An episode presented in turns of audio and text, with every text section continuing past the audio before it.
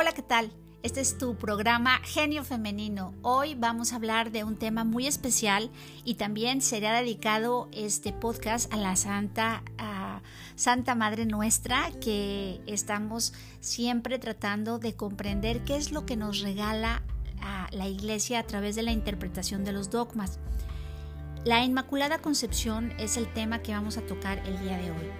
Y antes de comenzar con este, pues, eh, importante dogma, debemos reconocer que muchas veces eh, no sabemos qué es un dogma y el dogma, para empezar con esto, es la correcta interpretación de las Sagradas Escrituras que la Iglesia nos muestra, nos da como camino seguro para poder encontrar en ese camino seguro la interpretación que nuestro corazón, nuestra mente y nuestro espíritu necesita reconocer.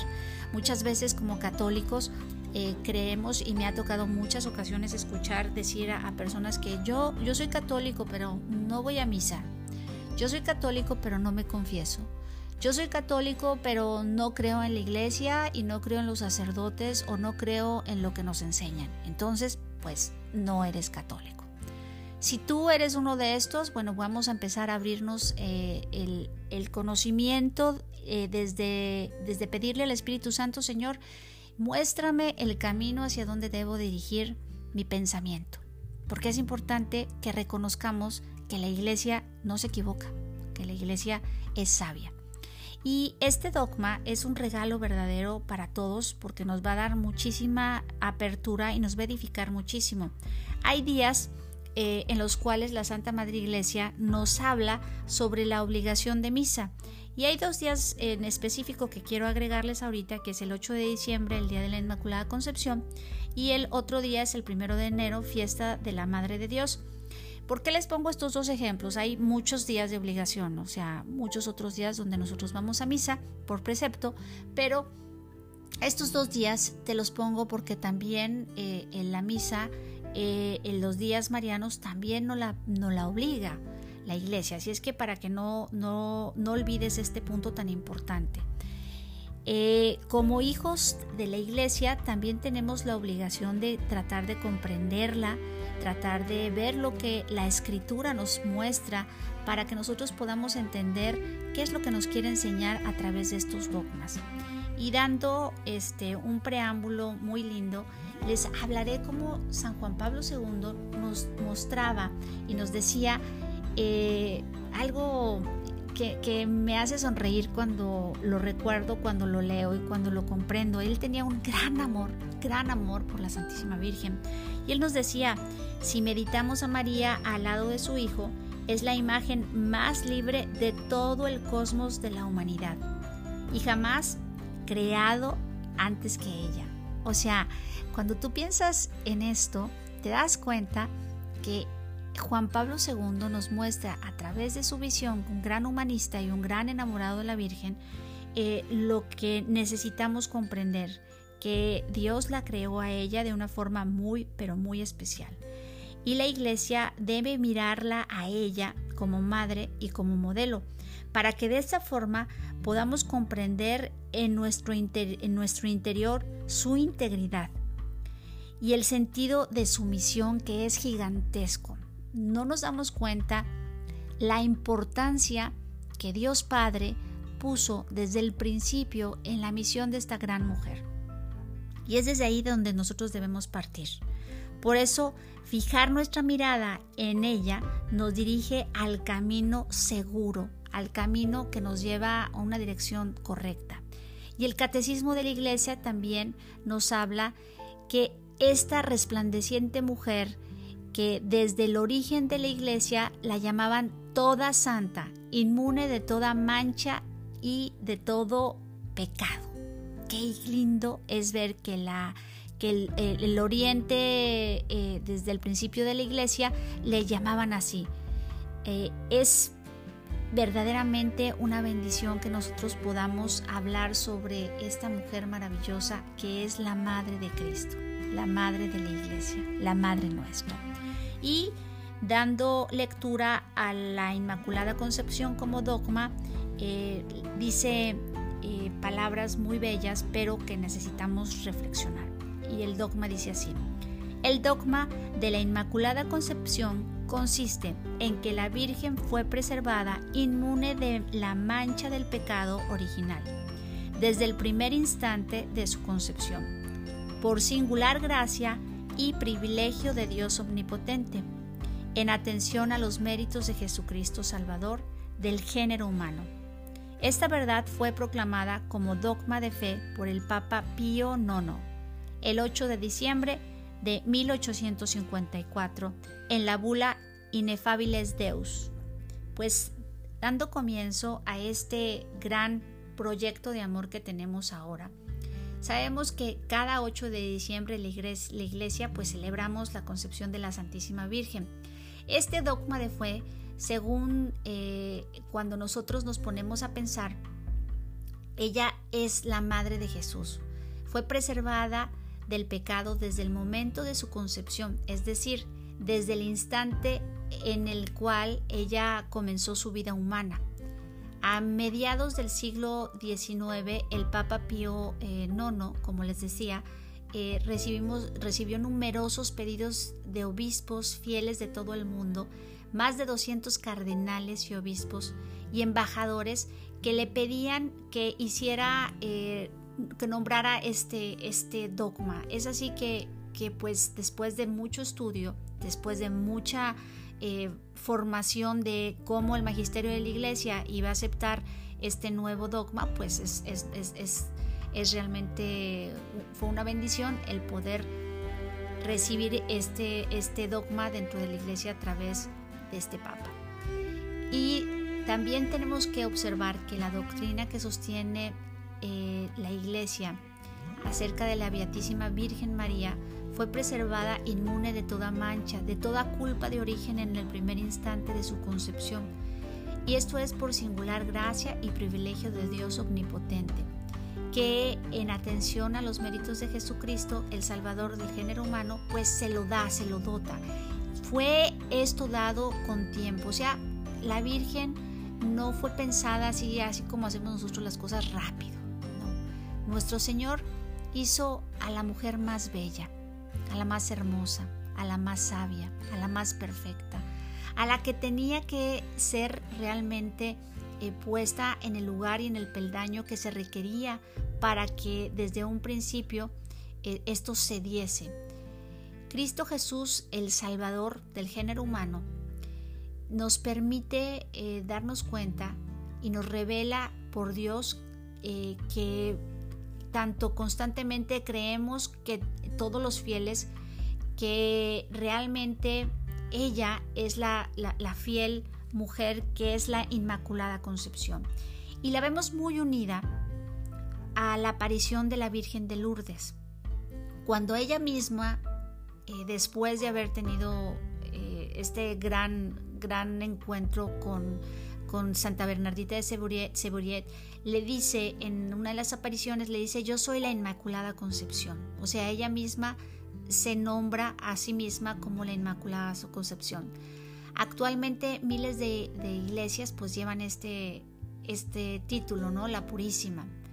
Y cuando nosotros pensamos en ella, ¿a qué se refiere la Inmaculada Concepción? Bueno, la Inmaculada Concepción hace referencia clara a la manera especial en que fue concebida María. Esta concepción no fue virginal, ya que ella tuvo parte de, o sea, de padre humano y de madre humana. O sea, ambos de sus padres fueron humanos, pero fue especial y única la manera en la cual Dios le regala a ella la gracia para que sea inmune de todo pecado. Entonces, ¿qué es la Inmaculada Concepción? Vamos a ese punto. El dogma de la Inmaculada Concepción es proclamado, como ya lo vimos, por, en 1854 por Pío IX, afirmando que ella es la bienaventurada Virgen.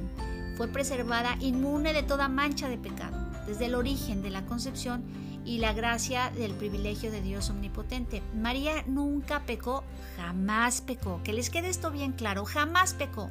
Ella no fue solo protegida del pecado original, sino también del pecado personal, que es ahí donde nosotros pues tenemos eh, el pecado original y también eh, gracias a la gracia del bautismo nosotros eh, pues somos liberados de este pecado a través de, la gran, de la gran bendición que es Jesucristo, ¿no? De su muerte y resurrección y pues Él nos redime. Esto es importante que lo veamos porque nosotros somos hermanos de Cristo a través del bautismo, somos hijos adoptivos del Padre y miembros de la iglesia. Ella, ella pues realmente fue protegida del pecado original, no lo tenía, y, tampoco fue eh, tampoco una pecadora como nosotros. Nosotros nos confesamos pues para poder eh, ahora sí que estar en este, permanecer en estado de gracia. Ella es la llena de gracia. Entonces Jesús necesitaba morir por María, pues les cuento que no. María no fue concebida inmaculada como parte de ser la llena de gracia. Eh, es, esto es muy lindo porque Jesús redimió a todos nosotros pero ella realmente eh, no necesitaba esa redención como nosotros la necesitamos, es totalmente distinto. Redimida desde el momento de su concepción por una singular gracia y privilegio del Dios Todopoderoso, por virtud de los méritos de Jesucristo, Salvador de la raza humana. Lo hemos repetido dos o tres ocasiones ahorita en el podcast, pero es que esto se nos tiene que quedar muy bien grabado porque cuando nosotros entendemos un dogma como es una verdad de fe, nosotros no podemos eh, decir, no, yo no la creo. Si tú no crees una verdad de fe, también no eres parte de la iglesia, porque no estás abrazando la doctrina segura y sana que nos está enseñando. Esto es muy importante que tú lo, lo comprendas. No importa que tengas dudas, pero una cosa es que tú tengas dudas y estudies tus dudas a que tú no quieras abrazar la verdad de la iglesia totalmente distinta. Entonces vemos em, esto claro en nuestros corazones y vamos a ver el paralelo entre, entre María y Eva. Y ojo con esto. Adán y Eva fueron creados inmaculados sin pecado original o mancha. Pero Cristo y María fueron también concebidos inmaculados. Ambos permanecieron fieles a través de ellos. La humanidad fue redimida del pecado. O sea, a través de del sí de, la Santísima Virgen, ella se abrió a la gracia, Jesús y el Verbo se encarnan en ella y Jesús nos redime, Él es el redentor. Y cuando nosotros vemos esto, vemos claramente que Adán y Eva, eh, el nuevo Adán y la nueva Eva, pues son Jesucristo y María. Vemos clarísimo que Eva pierde toda gracia por la falta de fe. Y al contrario vemos que a María, por su fe y por su fuerza y por su entendimiento, es que ella misma logra obtener toda clase de gracias y dar su sí perfecto. Fíjense nada más la diferencia de una y otra. El catecismo pues nos enseña eh, la obediencia de todo género humano que fue redimido por Jesucristo por ese nudo que desata la Santísima Virgen María, que fue el nudo que ató Eva por no creer, eh, en desobediencia nos pone a todos y a cada uno de nosotros. ¿Y qué hace la Santísima Virgen María? Ella en su fe, ella camina hacia lo alto y ve y va caminando porque ella cree en lo que se le pide. Entonces vemos la gran diferencia entre ellas dos, la nueva Eva hace que veamos lo que es nuevo, lo que Dios nos regala. La vida eh, nos la muestra María con otros ojos y le da un, concepto todo de verdad distinto. Desde ella tenemos un, un, gran regalo de poder entender que tenemos una, una madre que nos ama, una, ama, una madre que nos guía, una madre que nos dirige, y así como San Juan Pablo decía, pues que somos verdaderamente hijos de ella y que debemos de poner los ojos en ella, también la debemos de ver como un ícono, pues cuando nosotros alcanzamos a ver al cielo, vemos como ella nos empieza a iluminar el camino hacia donde ella nos quiere llevar, hacia su Hijo.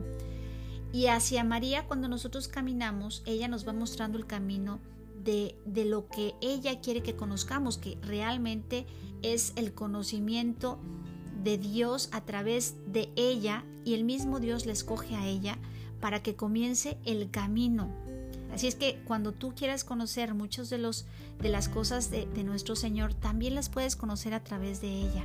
Es muy lindo poder observar eh, estos, estos grandes regalos que, Jesús nos muestra a través del propio designo que Dios eh, incluso nos va mostrando a través de, la, María en, ese, en esa forma tan peculiar que nos prepara hacia la santidad y hacia la amistad que debemos tener perfectamente bien dirigidas los ojos hacia Dios.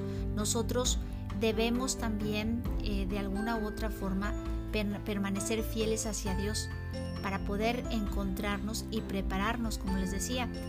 ¿Qué sucede cuando nosotros no nos empezamos a preparar y morimos eh, sin estar incorruptos, por así decirlo? Eh, pues tendremos que ir a purificarnos al purgatorio. Y de, esta forma, pues nosotros ahí tendremos la oportunidad de poder sanar todo lo que tenemos que sanar para poder ir al cielo. La palabra eh, es muy simple. Jesús nos invita a, llevar, a llevarnos hacia la santidad y la Santísima Virgen María nos dirige hacia ellos. Así que era necesario que fuera eh, la Virgen Inmaculada pues yo les digo que la iglesia solo habla de la Inmaculada Concepción como algo que era apropiado, algo que hizo de María una morada apropiada para el Hijo de Dios, no algo que era necesario, no nos habla de que era necesario, pero sí que era muy apropiado.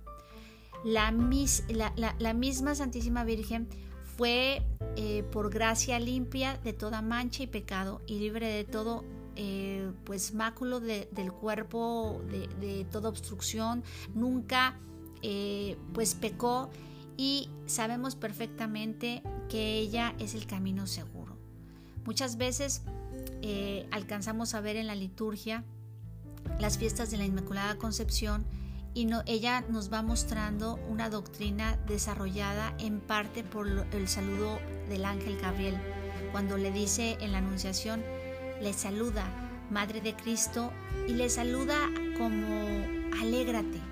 Ese, ese saludo que es tan santo, sin pecado y, tan, tan linda forma en la cual pues ella realmente no comprende lo que, lo que le dice en, ese saludo tan peculiar.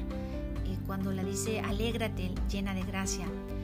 Así es que nosotros tenemos que comenzar a pensar un poco más en lo que nos quiere enseñar la Santa Madre Iglesia Católica y Apostólica sobre este gran dogma que nos va a llevar a la comprensión de, la perpetua forma en la cual Dios nos quiere eh, mostrar la Inmaculada Concepción. Recordemos que este eh, dogma no nos habla sobre eh, la forma en la cual fue la concepción de Jesús, porque mucha gente también a veces se equivoca, eh, se refiere al, se creen que esta fiesta o este dogma se refiere a la concepción virginal de María cuando es, es madre de, de Jesucristo y la gente se confunde en el momento en el que ella da su sí a Dios. No, este dogma se refiere a que ella fue concebida de hombre, este, de hombre mortal y de mujer mortal también, pero sin el pecado, ¿verdad? Original. Ahí tenemos esta gran bendición que nos explica la Santa Madre Iglesia. Y con este punto tan importante, pues eh, nos atrevemos a continuar eh, realmente explicándoles todas estas gracias que la Iglesia nos tiene. Y me encanta poder transmitirle esto a cada una de ustedes, a todas las personas que escuchan este podcast y nos también nos alegra muchísimo a los que estamos estudiando eh, sobre los temas marianos y este dogma tan hermoso que nos regala la Santa Madre Iglesia y que además es importante comprenderlo. Así es que con este pequeño podcast pues eh, nos, nos atrevemos a darle gracias a la Madre de Dios y darle gracias porque realmente dio ese sí, ese sí maravilloso que nos lleva a una comprensión profunda, que nos lleva a una gracia enorme y que también nos encanta darnos cuenta que ella es un camino seguro que nos preserva siempre de estar a veces cayendo eh, de una u otra forma porque ella nos va cuidando y dirigiendo.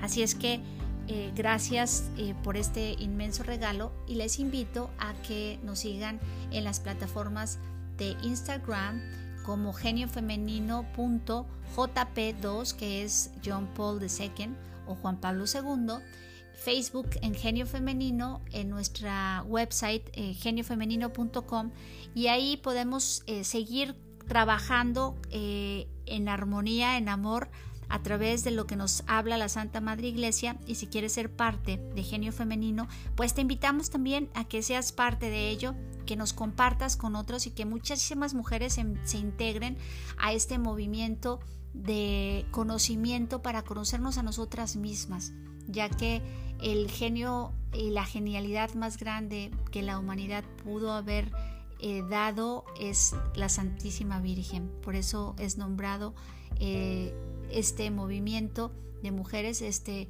esta gran gracia que tenemos como genio femenino. Me despido de ustedes, su hermana en Cristo, Sair del Toro y les pido que recen por todos los que estamos integrando este ministerio, que nosotros también estaremos rezando para todos los que se quieran integrar a nosotros. Gracias y que tengan un lindo día.